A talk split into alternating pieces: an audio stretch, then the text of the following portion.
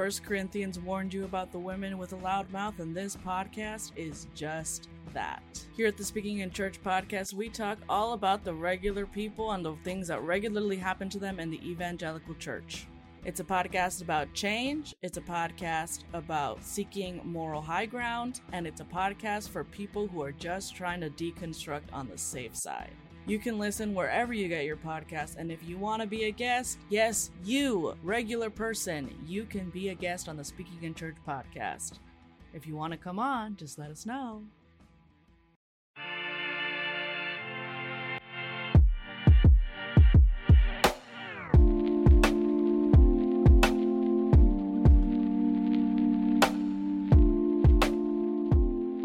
Welcome to another episode of Rev Recovery. I'm one of the co hosts, Sarah Heath, and I am so excited to introduce to you another in our series that we're calling Stories from the REVcovery Room, which is really where we get to talk to the people who gather together as Patreon supporters in our Discord. And so we put a call out, said, Hey, does anyone have a story that they would feel comfortable sharing? And I have to tell you, I'm going to read what Kai shared with us. So this is Kai Carico, I hope I said the last name right, who was just a fantastic interview, and I cannot wait for you to hear it. But this was his response. If you want to hear the story of a former UM ministry candidate, UM seminary grad, youth director, trans man in Tennessee, now in grad school again, to be a clinical mental health counselor, is still a little salty about church and is finding a surprising interest in grief work, let me know. Well, we let him know and he was a fantastic interview. So please, with no further ado, here's Kai.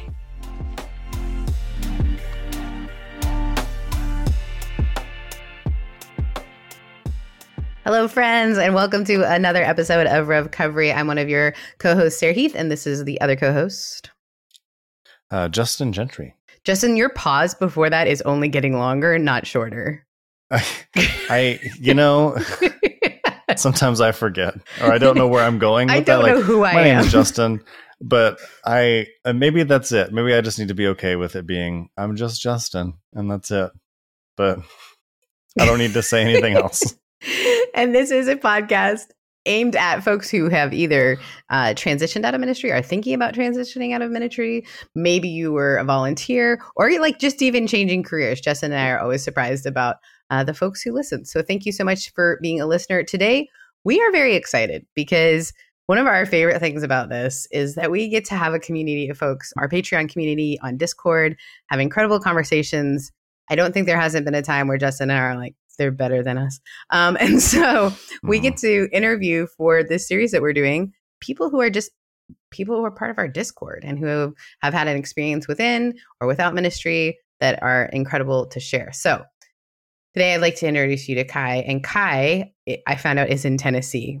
Um, so we're excited to welcome you for Tennessee. And you served, well, I'll let you tell your story. Kai, how long were you in ministry and in what function, if you don't mind sharing? Are we counting working at summer camp? 100, yes. In fact, yeah, those are two counts. years. I'm just that kidding. Was, One summer labor. is two okay. years in summer um, camp years. Then I would say, yeah. gosh, 12 years. I started working at summer camp as a teenager. And I think that was where I first discovered like a calling to ministry, is what I would have called it. Because I really loved working there. I loved working with the kids and serving and being in this like very tight knit community. I love that. And so mm. after you were in summer camp, what like what the call? Everyone describes the call. And it's so funny. His head literally went down like the call. Everyone's mm-hmm. afraid to say the word calling, I think, because we realize that when you're in public spaces and you're like, I had a calling, it sounds. It, yeah, it does. Creepy. And I think I only use yeah. that language in spaces where I know people understand what it means. For sure. So, how did you, you heard this calling, and then what was your response to that?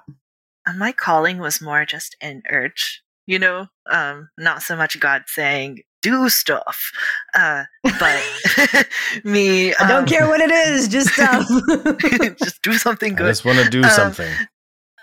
yeah, it was more just me. I I'm such a helper of a person. I always want to help other people, and so I just kept wanting to find ways to do that. And I was also very passionate about my faith um, and the identity that I found in being a Christian. And so that all just kind of tied together naturally into going into ministry. So I, after I finished college, I went straight into seminary, United Methodist Seminary, and Mm. finished my MDiv. But there were some bumps in the road, such as learning in the process of being in seminary that I wasn't 100% straight and having that self discovery within the context of the United Methodist Church this time was it kind of blew a hole in my plans. Yeah. I'm Yeah. sure, Yeah. So you're in seminary, you kind of realize, wait, maybe I'm figuring out more stuff about myself. And that's interesting too. We've we've had this conversation a couple of times with folks that say that they they're almost stunted. When you're in the Christian community, we almost have like a stunted not always, but we almost have like a stunted addressing of our own sexuality because it's like don't pay attention to that. You should really pay attention to all this over here. Like your identity in Christ, like you said, was the thing, right? hmm So figuring out your own sexuality was kind of a back burner issue. Yes, you were right on about that. Um, definitely grew up with purity culture teachings and beliefs. I was actually engaged when I started seminary to a man that I had met while I was in college, uh, just kind of doing what was expected of me as a good Southern girl would. yeah, and ended up breaking that off because something just didn't feel right. And I didn't necessarily have words for what it was, but it didn't feel right. And then it was a little, it was several months after that that I kind of came out to myself as not straight. So, I love the language of Hmm. coming out to myself. People often use that, That's really which is a, a hard good. thing to And- do when you're. mhm. And and I want to pause for a second and just also say like good for you for calling something off because it didn't feel right. I think there Mhm. are a lot of folks, you know, either in ministry or or getting married or whatever that are like something doesn't feel right, but it's probably me and it's not anything big deal, so I'm just going to ignore it and we're going to move forward because this is the right thing to do. And, you know, that's definitely something to pay attention to and I just wanted to call that out for a second. Yeah, it's super brave, especially because there is that language or story around cold feet, right? Mhm. Like, oh, this is just cold feet. I This is- remember Google searching how much doubt is too much doubt, like before a wedding. Oh wow. was it ch- Oh. the chat GPT yet to tell you? No. yeah. Wow, and that just must have been a lot Sorry. of conflict. Quick PSA: inside. Chat GPT is not relationship advice. No, Period. It will Don't not use give you therapy. Mm-mm. Have I No. used it to form emails? Yes. Did I use it this week to say this is wasting my time? And it came out, this is not a good allocation of my time. And I sounded much more professional. Wow. Yeah. Hmm. Which is not something you should have said to your fiance. So thanks for doing that. this is not a good allocation of my time. I gotta go. I think we, you know, it's interesting too, because we have the gift of having friends who are within the queer community who talk openly and often about they, especially within the Christian community, like our friend Trey got married because that was the pressure. Uh, he kept thinking it can't be me, can't be me, you know, so, or it must be me, it must be me, it can't be the situation. I don't want to be the thing I think I might be. And he, his biggest regret is harming his wife, who was his best friend, right? So, like, the best friend narrative is easy to get confused, right? And especially if we're told we're not supposed to have sexual feelings. So it's like, oh, I don't have sexual feelings for them. But like that's okay because that will come on the wedding night. It will never, that will never just show up, friends. I like No. I I've been I was a pastor for many years. Nobody told me it they just showed up. I think those we weren't of attracted to each other, and then the wedding night came, and suddenly it just worked. Like, no, that does not happen. That's Like not the story that magic. Happens. No, No. never once, guys. I've married a lot of couples, never once. So you make that discovery, you make a hard decision. How did your family react to the? I'm guessing you didn't r- share the reason necessarily, because did you know the reason yet? I did not. I just knew something didn't feel right. Um, I knew that I loved him very much, but not the way that I should as a future Mm. spouse. Oh gosh, that's so hard. Yeah. And how did your family react to the this is a no go? My mom was relieved. Um, Oh, she hadn't you know she hadn't told me because i would do the stubborn young person thing of like i'm doing it anyway but uh she hadn't really felt like the relationship was right for me either but she knew I needed to figure it out. But she was very relieved when I called it off. So, Oh, yeah. damn, Justin, I always think about how that's got to be the hardest part of parenting. Like, because your kids Mhm. are just at the age now where you've got to start letting them make mistakes. Oh, well, I mean, yeah, you? and I they're not they're not making mistakes like romantically, but like there are definitely friends they have that I'm like, uh, you want them over again? Okay. Like, what about this Oh, other kid? nice like, you- have you have you hung out with them? yeah, They seem well mannered. I would think it's hard, or like even when they're doing their homework or doing eh, like the hard part. I think is the painful part about being a parent. I would think, says the person who has a dog. But, but like, Well, I you've got to let, him make gotta mistakes. Let, you got to let Tenor make mistakes, you know, in his youth. Mm, today he tried to eat his own poop, so I don't know that he's got great decision making you know, strategies. that's, that's so, how did the coming out process, if you don't mind sharing, work for you within? Because you're what, if you don't mind sharing, what seminary were you at? Because some would be like, okay, and some would be like, not okay. I was at Wesley Theological Seminary in Washington, Okay. D.C., which has a reputation for being one of the more progressive ones Yeah. um, in the United Methodist Church. And so I actually made friends with uh, several queer people while I was there in seminary. And I think just knowing them helped something turn over in my head to make me realize this was a possibility for me too. Mm. And the first time I came out was because I've come out twice, once as not straight and twi- and second as a trans person.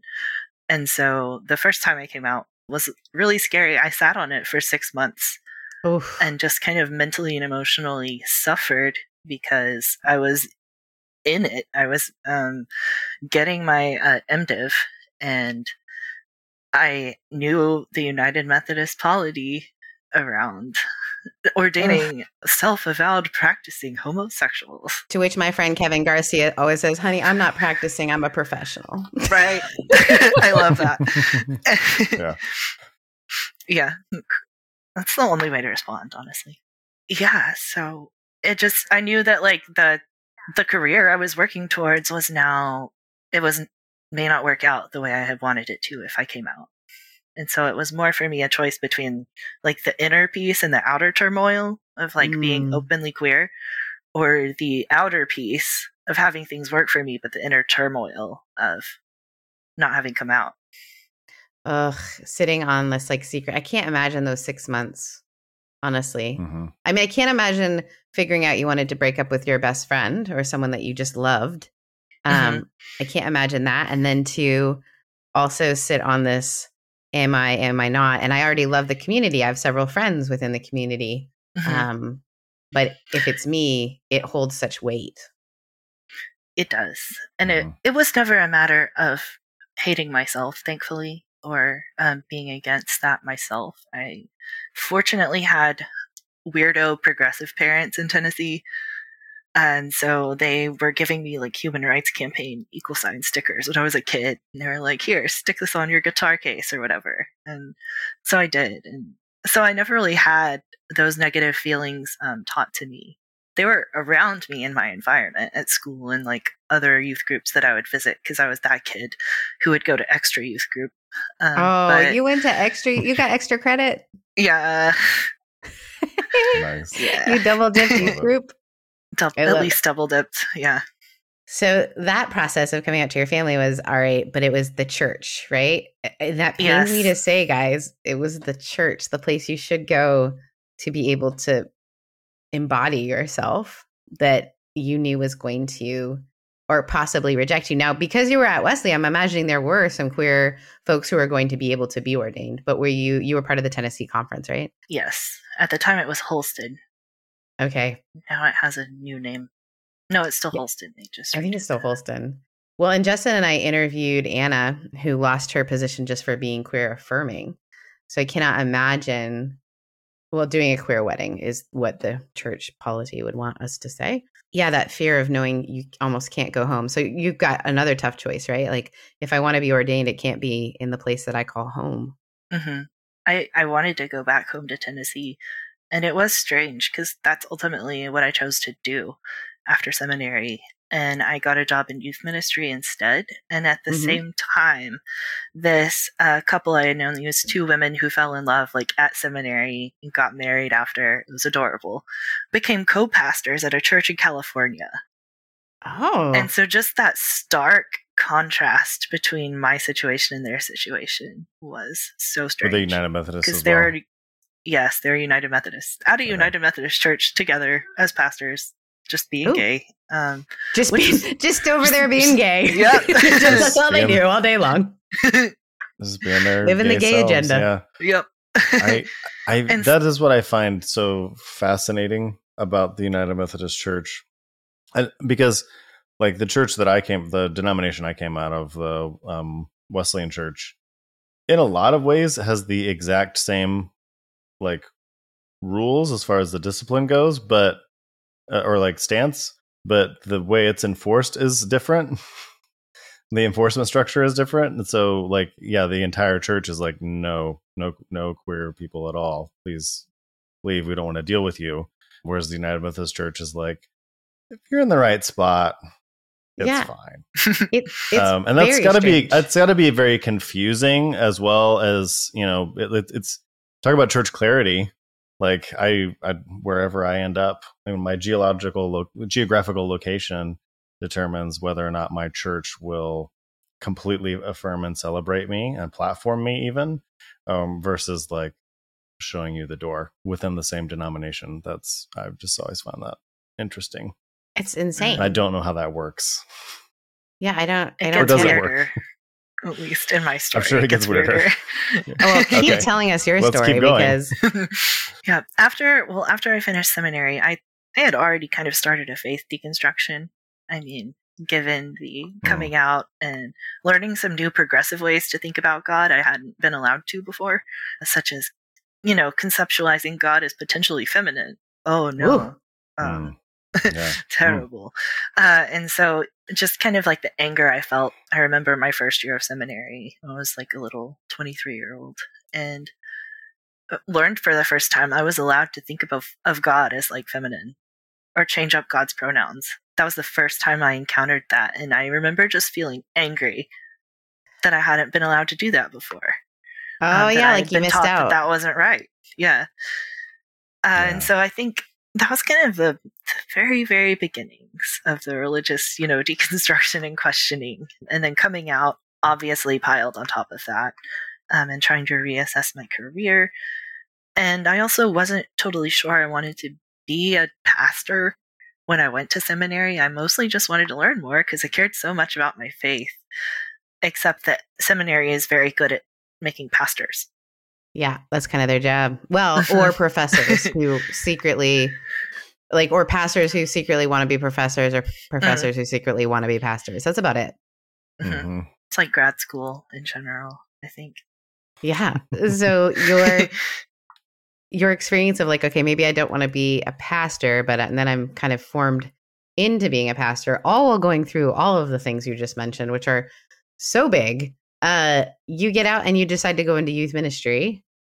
Yes, I spent a year working retail at a greenhouse first, um, watering plants and taking a little Oh. bit of a break. And then that job didn't turn out as well as I wanted just because of the work environment. It wasn't good.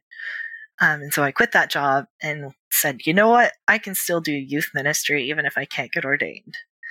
And so I got a job at a church that was pretty well known for being welcoming. They weren't reconciling, but there's also had only been like a few reconciling churches in the Holston Conference up to that point.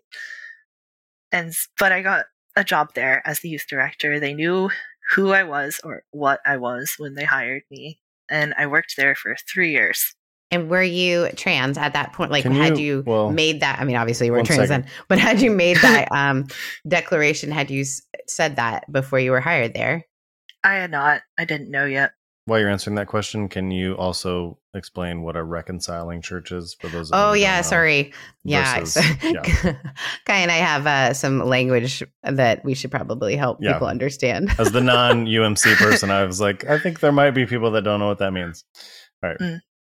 But go ahead. For a long time, there's been another like organization within the United Methodist Church called Reconciling Ministries. And those are groups of people, whether it's an entire church community or just a Sunday school class, who basically announce themselves and join this reconciling ministry community as being um, open and welcoming and affirming for LGBTQ people. Yeah, it's a way of like taking a stance, and it it you actually have to go as a pastor to you have to like run people through sort of the process of becoming reconciling. It's something you can do pretty easy for yourself, but if you are going to have your church declare it as reconciling, then there's a process that you have to go through. Yeah, there's like voting and everything that happens. Yeah. Uh, I've had friends actually start the process and then the church reject the idea and then they have to kind of leave their church that they're at in some ways, you know? Because obviously we don't see things equally. So you were not out as mm-hmm. a trans man. That was not a realization I had had about myself yet. Wow. Mm, okay. I, yeah, these things took time for me. I, because I spent so much time serving others and not thinking right. about myself uh, that I didn't realize I wasn't doing that level of introspection. Yeah, which is really interesting. We'll talk about it later. But now that you've got into becoming someone who works in the mental health field, it's almost like you want to help other folks be able to have that space to do the thing that you weren't able to do. So, how did it go, if you don't mind sharing, coming out in that way? Were you were you working on staff by the time you did? I was not. It was six months after I had quit my youth ministry job that I it kind of hit me in the face like a brick. Um, but while I was there working at the church, I mean, there was definitely ways I felt unsettled. I did kind of come out as non-binary, agender, and for me personally, part of like that was part of my journey of knowing I didn't exactly feel like a woman, but mm. definitely not wanting to accept I was a man because men, ew. And it's fair. Totally fair. Yeah. I never thought of that. That if uh, you like I've never thought yeah. of that. I mean, Justin, you guys always joke around about like why would anyone date a man? But if you I, I, do. I say why are men all the time. Like just why yeah. are men? like, just why the concept in itself. Mm-hmm. Why? Why? Are, why? Are, why are we the way we are? Right. And so the concept of that, and then to know that you yourself feel like that's your embodiment, but you're not sure how you feel about men as wow. I've never thought of that. Yeah. Like if I tend to be annoyed by men's existence, I'm not going to be one, right? yeah. Uh, that's, a, that's a common yeah. trait of being a man. Just FYI. yeah, congratulations, you actually are. You fit right in. You're typical. Hooray. so gender affirming. Gosh. But I guess I can talk some about my work as the youth director. Um, yeah, if you don't the mind. things yeah. that I loved the most, my favorite parts of that job were kind of the counseling ish parts. Um, my pastoral care and counseling classes were my favorite ones that I took in seminary. I'd had an interest in psych for a long time. I had minored in it in college. And so, like, this mental health field was always creeping around and keeping my interest, but I was also in the church and very passionate about my faith. And so I put that first. But those one on ones with kids where I would, I had a couple of kids come and talk to me about wondering if like they were queer in some way because they knew I was safe to talk to. Oh, what a sacred yeah. place to be. And I, yeah, I also yeah. think in some ways where um, we've talked about this many times and I, I just, it, it keeps coming up in my own life.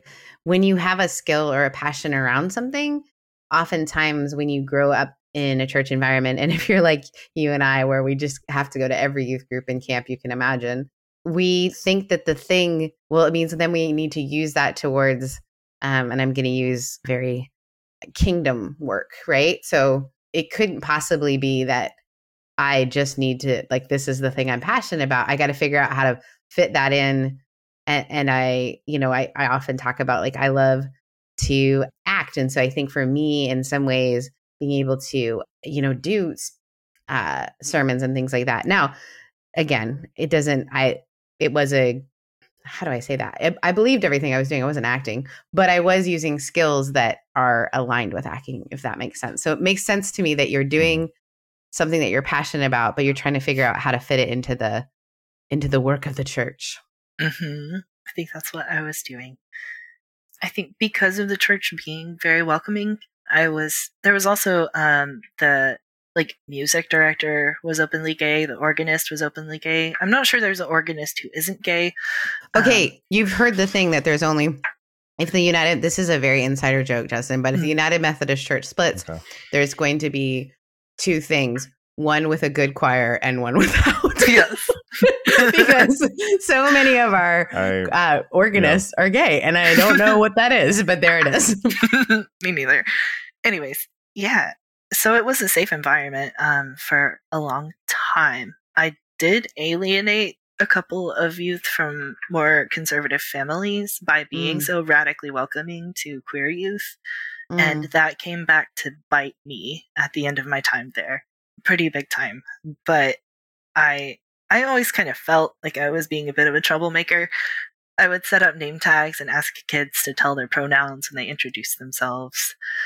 And I I included my own coming out as part of my faith story because it, it was uh, at the time. And Mhm. so it was very open, very welcoming. Um, started to really build up a good, healthy youth group that was growing.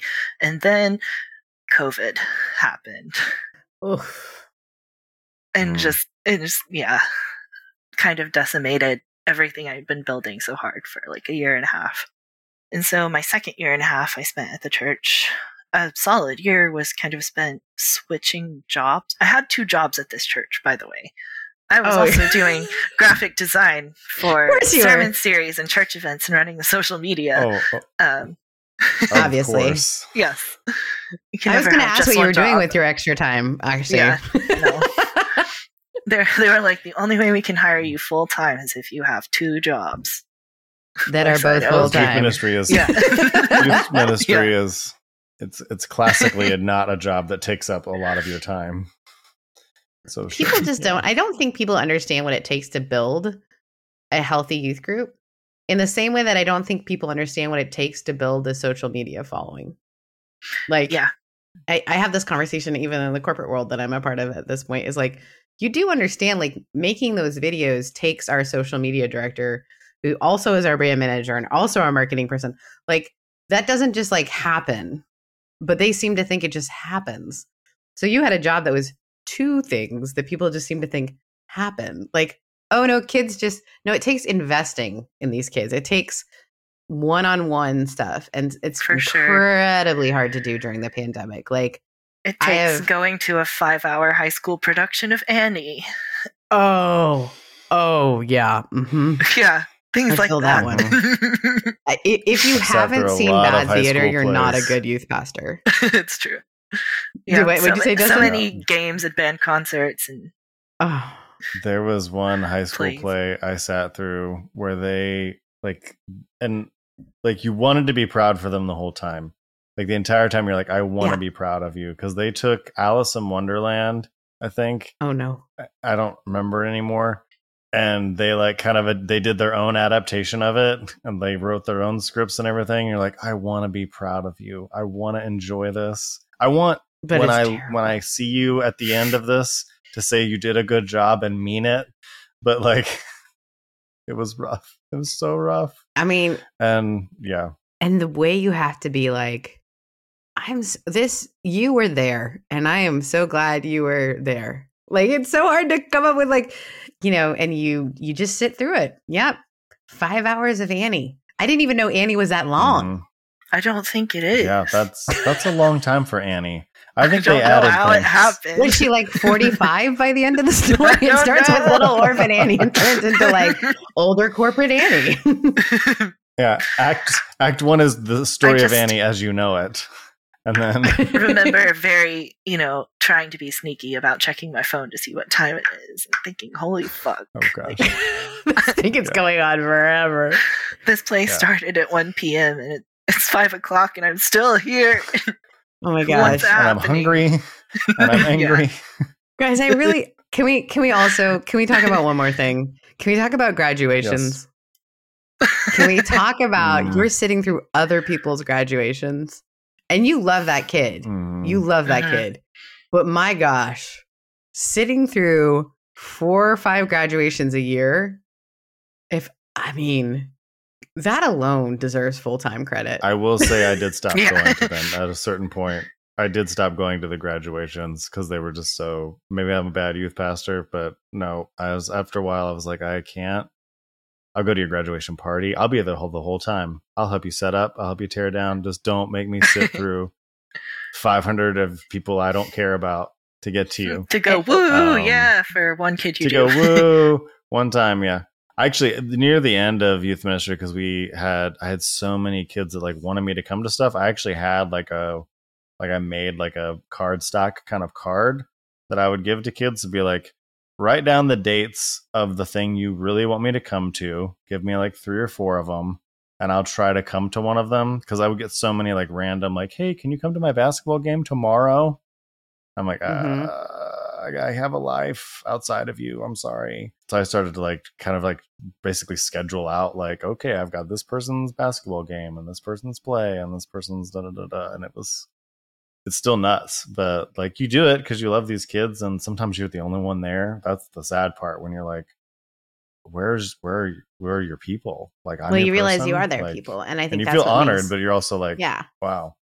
makes leaving it really hard. And Yeah. and also because all three of us have the experience of being queer affirming clergy or not clergy however you want to call it pastors youth pastors it feels like we're protecting and so like it's not a savior complex but there really is if i'm not here what happens Mhm. you know if Mhm. if this kid says these things that they're saying and i just want to say like i think it's so rad how you created space that you later would need like Yes. that's Mhm. a that's a big theme i'm seeing where you are like look everyone tell me your pronouns because i don't really know mine yet but like you know what i mean Yeah. like, i feel like okay i'm gonna love queer people because i don't know that i'm queer yet i just feel Yeah. like you are just sort of ahead of yourself a little bit and that's really I, I think Mhm. it's a really beautiful thing and i'm so excited that you have come into yourself now and i hope that you're making space for yourself but i would love to hear if you're willing to share kind of how this how this work ended because you kind of alluded to it didn't go it didn't go well It didn't. So after a year of COVID and the church being closed and me running cameras to record or live stream services and doing youth group over Zoom or sometimes in the front yard of the church when that was acceptable, I was definitely burned out and tired because Mm. I didn't, you know, I didn't have that face to face contact. A lot of people were feeling burnout and tired after a year of things being shut down and closed and not seeing people. And so COVID itself was hard. And it also had, you know, taken apart the youth ministry I'd been working on so hard. Mm. And so that was frustrating on its own. And I still continued on with my radical acceptance and affirmation of queer kids in the youth group. And so once everything was kind of opening up again, I think I just mentally hadn't caught up or emotionally. I was still kind of ravaged by the pandemic and the burnout and everything. And so I didn't have the level of enthusiasm I'd had before. uh And no one did about Yeah. anything yeah, I think the most common thing and we hear is is then COVID or then Trump, one of the two. Like that's yeah it's either then covid or then trump Yeah, that's the common theme in the testimonies that we hear of people. So you're fine. yeah. COVID accelerated a lot of processes.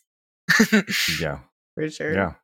yeah so my my lack of enthusiasm combined with my queerness as a youth director like unapologetically definitely frustrated some of the people in the church community because it wasn't 100% affirming as a community And then I was also kind of deconstructing on my own. Had started kind of exploring that world and realizing my faith was changing and I didn't know what it was becoming or if it was becoming anything. And so as a youth director, I also felt that imposter syndrome mm. of like, what am I mm. supposed to be teaching these kids if I don't believe it? How am I going to be authentic when I value being authentic? So I just wasn't in a good headspace. and that kind of created an avenue for me to get a talking to from staff parish. And our Which staff is the par- committee? Yeah. To be clear, we're going to do a Methodist pause. It was exactly. the, it's the committee that takes like that's your HR between the church and yeah, it's just your HR. Essentially, it's an HR committee. Yeah. So you got and a stern talking to. Pretty be less gay and more enthusiastic. I would say so. It was well, it was a meeting. yeah, less gay and more enthusiastic. That's pretty much the summary of it. it was kind of horrid. Potentially, it was traumatizing even but mm. and unethical. So each member of staff gets their own staff parish like representative, basically. Mm-hmm. And so I was supposed to have my representative there, but the only person that came was the chair. and so it was a one-on-one meeting. And I was told it was going to be about my goals for youth ministry, but they showed up with a list of things to complain to me about about how I had been doing the job. And uh, some of the things I remember the most one was you need to act enthusiastic even if you don't feel enthusiastic, which is just goes opposite to my valuing authenticity and honesty. And then the other part was uh, stop asking the kids for their pronouns. It's making people uncomfortable. And it's okay that you're gay, but you don't need to tell the kids. Oh. Yeah. So after three years of me do, running this ministry, doing pretty great at it, considering I had an MDiv and was doing youth ministry, and people generally don't consider youth ministry to be MDiv level work. Mm-hmm. Uh, yeah, it it just hurt a lot, and I was already burnt out, and I was starting to deconstruct, and so I just turned in my resignation and was done. Mm. Right after that meeting, that meeting was it. The day after that meeting, I turned in my resignation. I gave them very generous four weeks notice and suffered for four more weeks just because I wanted things to transition smoothly because I genuinely cared about the kids and the youth ministry. But yeah, that was really, really hard. And so I, I realized looking back, especially now that I've been earning an, a Master of Science in Clinical Mental Health Counseling for a year now, that what I was experiencing was grief because mm. I had three losses piled on top of each other. My faith, I had kind of lost to that. I had lost my career and I'd lost my community kind of just all in a the span of a month. Yeah. Yeah. Are, that's huge. That's huge. I think it's a reality for everyone in some way that grief is part of this. And I think we more and more realize that, yeah, we don't talk about it. Right. So, with that, I'm excited to come back and hear more about your story where it headed because it headed to great places and encouraging places, I think. So let us take a brief break and we'll take a uh, hear from our commercial sponsors and then we'll come on back. First Corinthians warned you about the women with a loud mouth, and this podcast is just that. Here at the Speaking in Church podcast, we talk all about the regular people and the things that regularly happen to them in the evangelical church.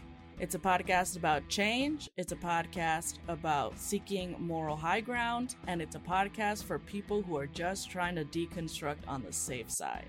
You can listen wherever you get your podcast. And if you want to be a guest, yes, you, regular person, you can be a guest on the Speaking in Church podcast. If you want to come on, just let us know. All right, let's come back for the commercial break. And I want to hear a little bit more about. So you you turned your resignation in, which I think is such a cool power move. Like you're like, I'm figuring out who I am. I'm I'm not this were you going toward anything? Did you have any plans? I knew at that point I wanted to go into mental health counseling. And okay. I wanted to apply, but the program I wanted to be in at this school that I wanted to go to, uh, UT, woo, Naval, I had They make ugh, demand that you do that, huh? I missed the deadline for that year, and so I had to wait until the next spring before I could apply and get accepted. Um, but I was telling everyone I didn't, you know, I didn't actually share the truth of what happened with the people at the church. I was just like, I'm Oof. pursuing a career change, or I'm being called in a different direction. Um, yeah, and so that added to the pain of it. To feel like I couldn't necessarily be honest about what had happened and how I'd been hurt. I, th- I think that is a, a hard. common. It's a weird career thing because o- oftentimes the people in your life are also integrated into it. And within the Methodist Church, I will say that one of the most unhealthy parts of it is that there's so much secrecy. I know I'm going to be moved before I can tell my church I'm going to be moved. It's all the stuff that like is so different than um the yes, obviously when you're doing a career change, you know, like when you give two weeks notice, it's not necessarily something that you share with everyone, but it's just such a weird, there's so much secrecy, um, I guess is what I would say, that is Yeah. not present in other things. I felt that when I was in, I was at a United Methodist Church for like a year, and then I just couldn't do it, and, and they couldn't with me either. But it was a very like I remember walking. I but I remember like feeling like there was a weird distance between pastoral staff and the congregation in that like you've only been here Mhm. six months like we don't know we're just not even going to try to get to know you. And like i mean people would be nice. It wasn't like people Because you were could be gone. but yeah. yeah. i did feel that very like you're in a trial period. And then we might care about you later. And i don't know that i've experienced that at any other kind of church. And maybe it was unique to that church but it, it is a very interesting like yeah you could be moved anytime whatever.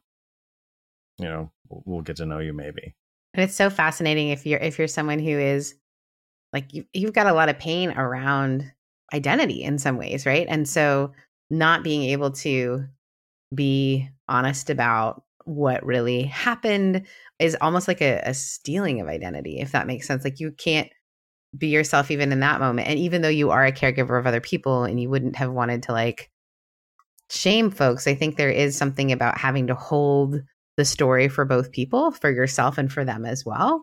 And it's just painful. Ugh. And I, you know, the number of times in our Discord, I've heard someone be like, oh, yeah, I, I just told them I was going on to another career and then would change the subject, hoping they wouldn't ask me what the career was. just another one, just one that is not this. Mm-hmm. Anything else? yeah, Anything I, else. I am going to be working for anyone else. Yeah. So after that process, you, you you did get into school and you dealt with figuring out the deconstruction piece. Like, how would you say, like, if you don't mind sharing, kind of like where you are now and how you got to where you are now? Because it's a pretty neat, like, neat. Do people say the word neat, guys? I don't know. It's a pretty I- special, I think, i'm fine with neat within i think people don't yeah i like neat i think people what i mean by special is i think your story is really important to the story of recovery because not everyone figures it out as quickly as you did what the next step was. So i would love to hear a little bit more about that. Like how did you hold on to hope that you would get in the next semester? Um, or was it easier to do some grief work not having to worry about that? And then did you what'd you do for finances? That's like a 16 level question but go ahead and share what you want to out of all of that. I well, my church career job was the first job I'd ever had where I had a salary and benefits. And so walking back out of that was a shock to my Mhm. existence as a person. And I didn't I think it was because of the grief, but I had such a struggle just keeping a random job, like an odd job. I Mm. mostly have made money helping my mom like organize stuff at home. She had retired from being a teacher, and so she had so much just so much stuff to go through. Um, and so I was helping her with that kind of as an odd job, as a way of like letting my parents give me money, but at least I somehow earn it. Um, Right. so I don't feel completely like a giant child. Um, and I also worked a couple of odd jobs. I worked in a factory for three weeks. That was all I could take. Factory workers are some strong people. who put up Absolutely. with a lot. And then I got a job as a dishwasher at a restaurant and stayed there a few months. Um, With your master's, mind Yeah. you, from Wesley Theological Seminary in Yeah, Washington. massively DC. overqualified. Never told a single soul in that kitchen that I had a master's degree. And was trying to get Mhm. another one like a crazy person. And when you think about like that time, obviously, was it, do you feel like it was a bit of a cocooning?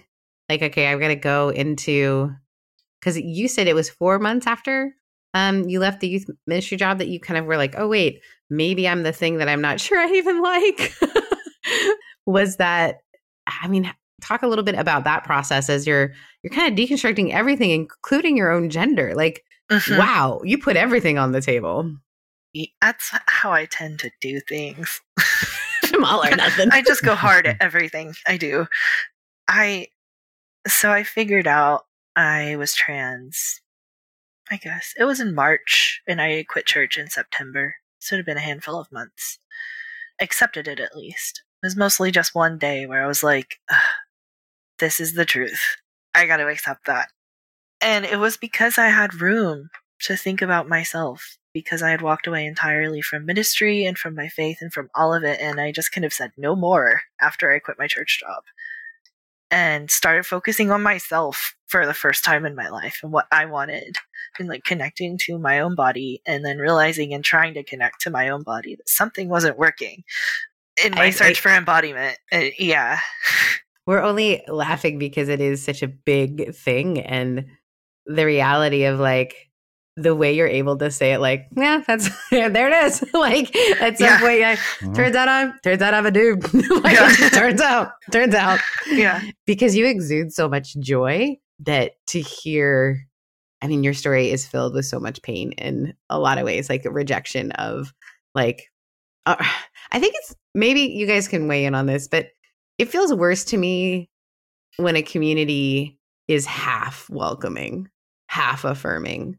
Like, Mhm. no, you can be here, just Yeah. like parts of you can't. Like, you know what I mean? I Yeah. That to me feels I don't know. I don't It's know like what that's like. we I don't want experience that. yeah, we don't. Our gay youth pastor we don't for the hate- optics, yeah. but yeah. Yeah, we like our gay youth pastor for the optics, but the reality of it is, Mhm. well, please, like, don't tell people it.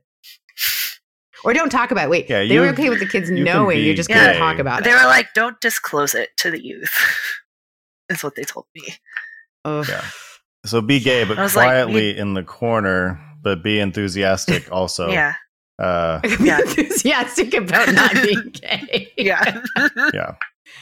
I think it's just so much Yeah. hiding that you've done for so long. And I, people may not have the same story as you, but I wish they could see the joy that you feel after you started focusing on yourself and not, we were told forever that focusing on ourself is, you know, the me generation and all that sort of stuff. But the reality is, is like no one can live a life that feels whole if they haven't been able to know Mhm. themselves. And in various ways, when we are part of something that doesn't allow us to do that work, we we're stunted and we're not able to, like you say, embody ourselves. And so I love that. We, I laugh because it's joyful to know that, like, oh, on the other side of that one day when you're like, eh, like, th- obviously that wasn't. There was so much more to it, and it's Yeah. layered. But this, it is sort of a a playful way of saying, and now, now I know myself more, and I think it's been such a surprising journey that you've been on. Have you, when you you know think about even the work you want to do in mental health, what is what is your ultimate goal? And if you don't have one, it's okay. It's ever changing um, while I'm in this school and in this process of becoming a therapist because that's a lot more growth and transformation that I didn't ask for, but I'm experiencing. I, yeah, when I first started this program, I was thinking very solidly, like, I'm going to help queer people in the South. I'm going to help Oof. people who have religious trauma. And that's what I'm going to do. And that's where I started at. And now I'm more open to it. Part of it's just the process of learning counseling and becoming a counselor is that you need to learn how to talk to anyone. I've had one friend call me Mhm. a people wizard. Just because it's about connecting to people's humanity ultimately. Um, and so ideally as a counselor, it would be better for me to find myself in a place where I am able to be a counselor to anybody before Mhm. I kind of narrow down into a specific field. Yeah. And so I somewhat stubbornly opened myself up to that um, because I had felt so determined about what I wanted to do and who I wanted to help. And I still am very passionate about that. I think Knoxville and Tennessee and the South in general could benefit from having another trans therapist. Absolutely. Yeah. Absolutely. and yeah. And I have my own uh, thoughts about that. That would be fast forwarding in the story. That's okay. You're welcome to do so. Yeah. Uh, no, you're fine. it's Go for a- it. Yeah, I mean, well, one thing that has caught my attention, particularly um, studying and becoming a counselor, is grief.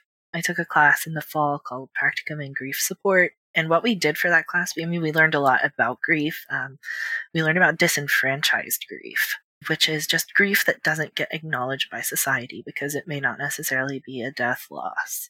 Like disenfranchised, some examples could be like the loss of a pet, or the loss of a job, or just some kind of loss in general that has a deep impact on your life, but society doesn't necessarily stop and tell you it feels bad for you because you lost something. we don't make space for like I like divorce.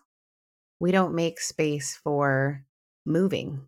We don't make space for loss at all because it's overwhelming for us to consider that people around us are going through so much and maybe we are as well. I actually I watched this movie and I don't know if I've mentioned it on this show before because it just blew my mind. I went to this like tiny little film festival here in Newport Beach because a friend's friend was in this movie. And this movie was incredible because it was the story of a guy who ends up going to grief counseling and the entire movie you really are getting like hints back and forth. It's really well written and you think that his girlfriend has died. And he is like you you know like his buddies are like dude it's like been 6 months like it's time for you to like you know get over and you're like oh his friends are kind of jerky. He goes to the doctor to say like i'm depressed like this whole thing and you're like watching this guy grieve but then he becomes part of this grief group at a church. It's not a christian movie don't worry. Um, but he it's a really lovely story where he's connecting with people about grief and he meets this woman and this beautiful story of her grief. And then there's a moment where you realize the uh, ex-girlfriend isn't dead she just left him and he encounters her on the street and the woman is very angry that he is now dating who is a widow or widow um and all of a sudden they flash all the things and you realize that no everything he's expressing is true of someone who has just lost an important relationship but we only allow you to feel that when the person has passed. Someone is no longer part of your life is a death Mhm. when a job that has meant your entire identity is gone, it's a death. Figuring out that you're not like I've had friends who have gone through transitioning who have said like I had to grieve some parts of me that once I stepped into this new gender, I don't connect to anymore. Cuz there were parts of me that maybe I connect, you know what I mean? There is Mhm. this grief that we don't allow and it's it's really hard. In fact, I, I read a book on grief where the guy said losing a pet can be like my dog is my Mhm. life. And I know he's been really sick in the last year. And that I know that when he is no longer with me, I will experience the grief of losing a family member because he is Mhm. my family member. Dude went, he was the only one I was talking to during COVID. like we we're the only people hanging out. He knows more about me than anyone.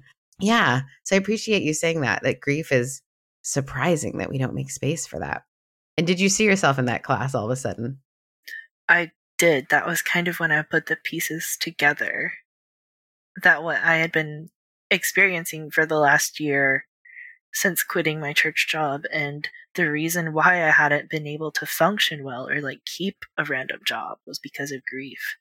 Just taking over my life. It- What have been your I've- practices to move through it? Sorry, Yeah. Justin, I didn't mean to interrupt. Oh, you're fine. I, I, yeah, grief is a tricky one, I think, and I don't know. It's it's a societal thing. It's a it's a being socialized as a man thing, but it's like, yeah, it's like it's the last thing I think about when I'm struggling. Mm. Like I'm like, oh, I'm gonna be I'm not sleeping right. Maybe it's anxiety, like what, like oh, whatever, whatever. And it's all of a sudden it's, it's the last. I mean, of course, whatever it is, is is the last thing you think about. I know that, like you know, like, but it's just like it's it's. I, I tick through a long list of things before I'm like, I'm grieving. That's what this is. Like that's what makes the most sense here. And yeah, because grieving is not good for capital. Like it's not good for your boss. it's not good for the people that you make money for. Like, you know, and so of course we don't make space for it. But it's yeah, it's just it's interesting that it is it's it's the last thing you look for. But for the I think for a lot of us that have deconstructed or left ministry, like you're you're definitely grieving. Like whether you admit it or not, whether you see it or not, and it's and it's impacting everything. And I think once I was able to tap into that, I feel like I, yeah, I was able to heal a lot be- quicker, or at least experience progress in healing. But um, it took me a long time to even admit that I was grieving. Yeah, if you don't know, if you, it it doesn't go away worse. I remember a counselor one time telling me that I take everything and I just push it under the water, and sh- the, he used the example of like a. I mean, I'm sure this is this thing they teach you in school, but like putting the the uh like a beach ball under the water, you know, and you just start pressing it down, pressing it down, pressing it down, and it's just one day you just shoot up. You can't get rid of the beach ball until you address the beach ball. And I was like, mm-hmm. I'm not ready, but I think yeah, Oh, I'm gonna I I'm gonna beat grief- this beach ball. yeah, I can push this beach ball under my foot. Thank you. I am a Enneagram 3 and everything is fine. but that's grief is something that I I had a conversation last week with someone who actually we're going to have on the show soon who is a pastor and he was a pastor. He was actually my friend that left first. And he asked me, "What are you doing with your grief?" And I was like, "Oh, what?"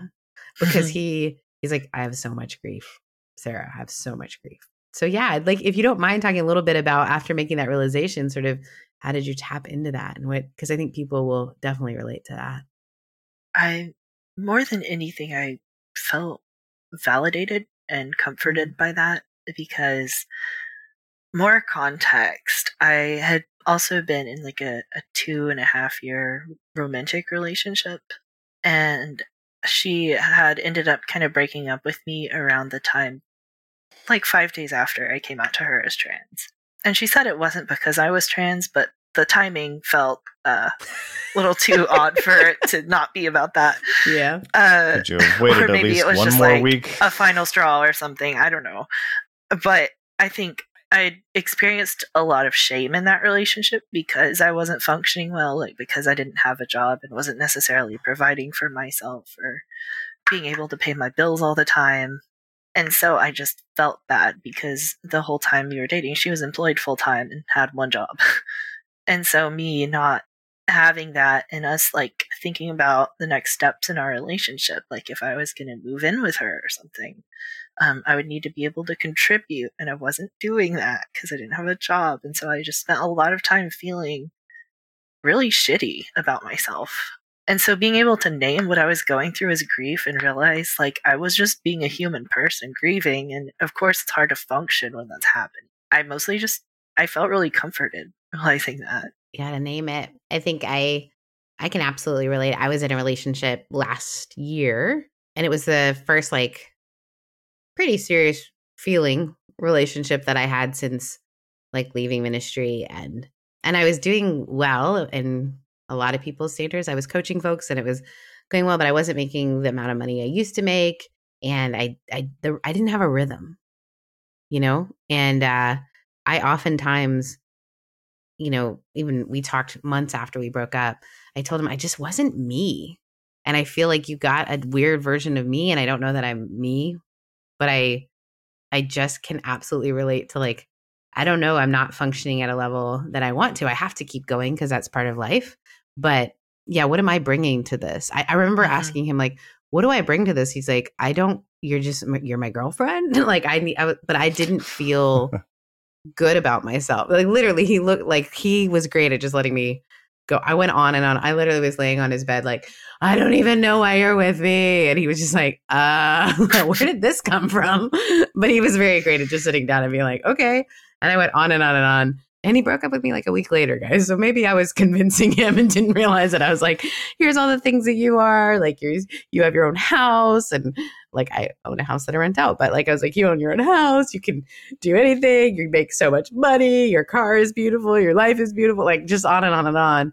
Um, I was like, what do I bring? he's like, you're my girlfriend and I like you. I don't know. He's like, I don't know what to say. And I was like, okay.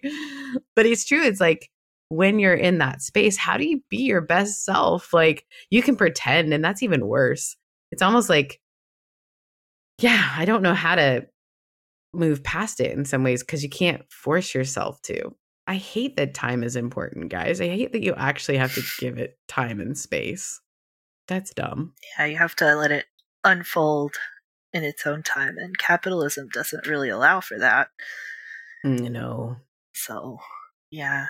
So after you go through the grief that you did, talk about you just like hit it all up, didn't you? You just like, look, I'm gonna bang out some fairly life traumatic things all within three years and just see how that goes. yeah. I yeah. I would hope that I'm done by now, but who knows? Uh who knows? I don't know. I I started my like physical like I started my transition medically um, at pretty much the same time I started this grad program. Um, and so like I started taking testosterone like the first semester that I was taking classes for this career. And so I've just wow. been growing and changing and it's been a lot and I've been experiencing a lot. It's vulnerable.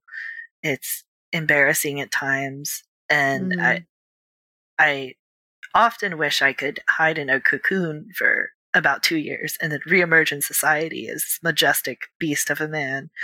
But instead, I have to keep existing and doing stuff and being seen by people. and so I've just kind of gotten used to the discomfort for this. That's a metaphor year. for grief, isn't it? I mean, mm-hmm. you're you're literally embodying it, like mm-hmm. changing and wanting to emerge as this like I got it all together, friends. Like yeah, and that yeah. Usually it's, it's just more embarrassment. That, yeah, whatever that like puddle of goo is that's inside a caterpillar cocoon. Yeah, I feel like I am that goo blob, but I'm just walking around trying to be a person. Mm-hmm. Except you're so full of, of time. You're so full of joy. Can you imagine though a society of caterpillar or like caterpillars or butterflies living under capitalism? Like they would make the goo go to work. Like, they, sorry they you're in a cocoon, cocoon, but we, yeah, you don't get cocoon leave. Like you, you've got to, no. you got to keep working, uh, and you don't get a benefit when you're a butterfly. No, no, you get back to work. Like, yeah, I, what that sounds like a nightmare, but that's also it feels very true sadly. yeah, it does. Like, and I obviously we have not experienced what you have experienced, and but a lot of what you're saying is so relatable. Of just feeling like I'm a I'm I'm kind of goo right now, um, and I often, you know, I, I I have such good friends. They put up with Justin puts up with me all the time because I'll just be like, what am I anymore? Who am I anymore? But I can tell everybody I coach, like, I see this in you, I see that in you, but I can't in myself, right? My God, I'm a life and, you know, leadership coach. And yet I'm often most days being like, put on your pretend Sarah and go out in the world. um, and I think so often it's the people who love you who are like, you're not goo, but I get why you feel like goo.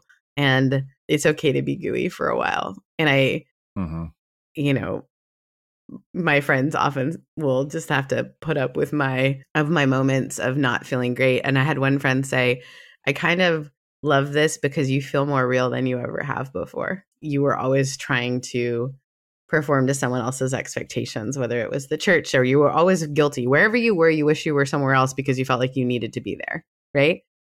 Taking mm-hmm. time for myself felt like like if I was on vacation, I'd be like, I should not be on vacation. And I have several clients right now that are pastors and they'll talk about time off as if, you know, and I think we have to like overcome this. We have to ungoo ourselves. And it is, it's such a painful process of getting used to not feeling guilty all the time. It's like it's like a limb that's gone, but we still feel it every now and then, like yeah. residual guilt for doing something like I'll be really happy.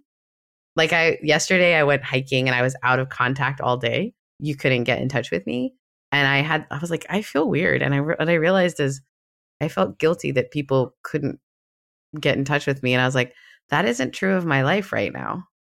Why? But it is. It's like that thing in the back. Well, friends, I'm Mm. really excited to see what what butterfly comes out, the majestic man that you are.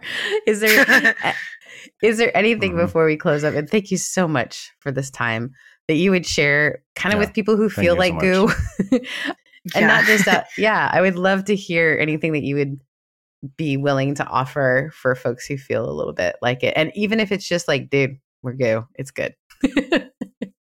hmm I would say a a phrase that came to mind around the time I was leaving my church job, uh, and something I continued telling myself since is stop sacrificing yourself on the altar of other people's growth. I just get goosebumps. hmm Yeah. Stop sacrificing yourself on the altar of other people's growth. Wow, that was really good. it's good. Thank you We're just gonna stop there. so much That's for good. this. co- Yeah, this conversation has been an absolute delight, and I I'm really grateful that you are willing to come on. I am I cannot express that enough because I know that the story can be painful, and so yeah, we want to honor that. We want to honor that your story is also one that is difficult for people uh, to understand, and yet you're willing to um, share with folks and with the kind of making space again for uh, people to have an opportunity to know the new you and which is just you.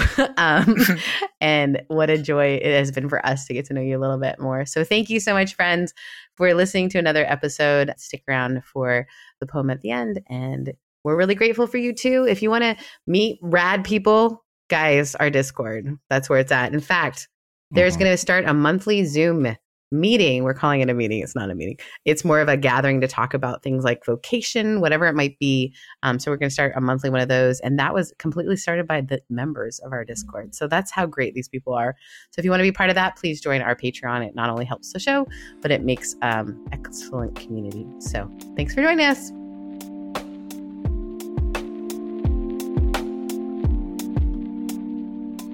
Thank you for listening to this week's episode. If you are enjoying the conversations you hear on REVcovery, you can continue the conversation with us and many more incredible people in the REVcovery room on Discord. To access our Discord, please join our Patreon to become part of the REVcovery room community.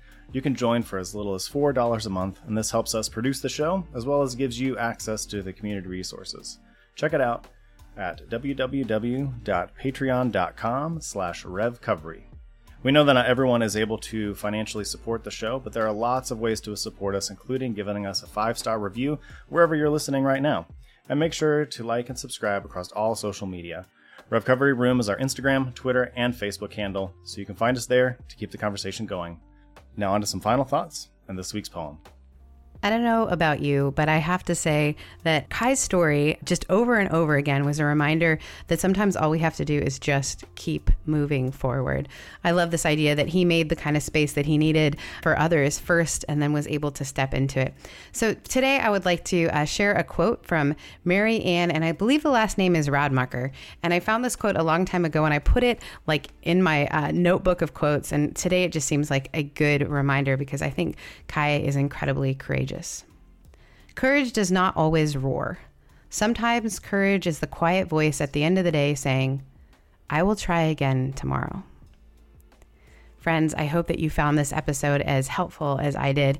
I am so grateful for all of our listeners, and I'm really grateful for those who uh, joined together on the Discord channel. We are starting a, a new thing where we're going to be doing Zoom calls.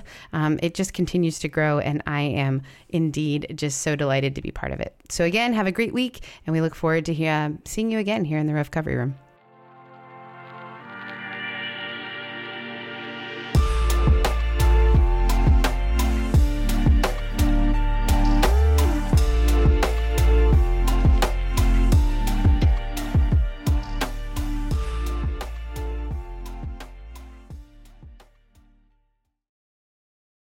First Corinthians warned you about the women with a loud mouth, and this podcast is just that. Here at the Speaking in Church podcast, we talk all about the regular people and the things that regularly happen to them in the evangelical church. It's a podcast about change, it's a podcast about seeking moral high ground, and it's a podcast for people who are just trying to deconstruct on the safe side. You can listen wherever you get your podcast. And if you want to be a guest, yes, you, regular person, you can be a guest on the Speaking in Church podcast. If you want to come on, just let us know.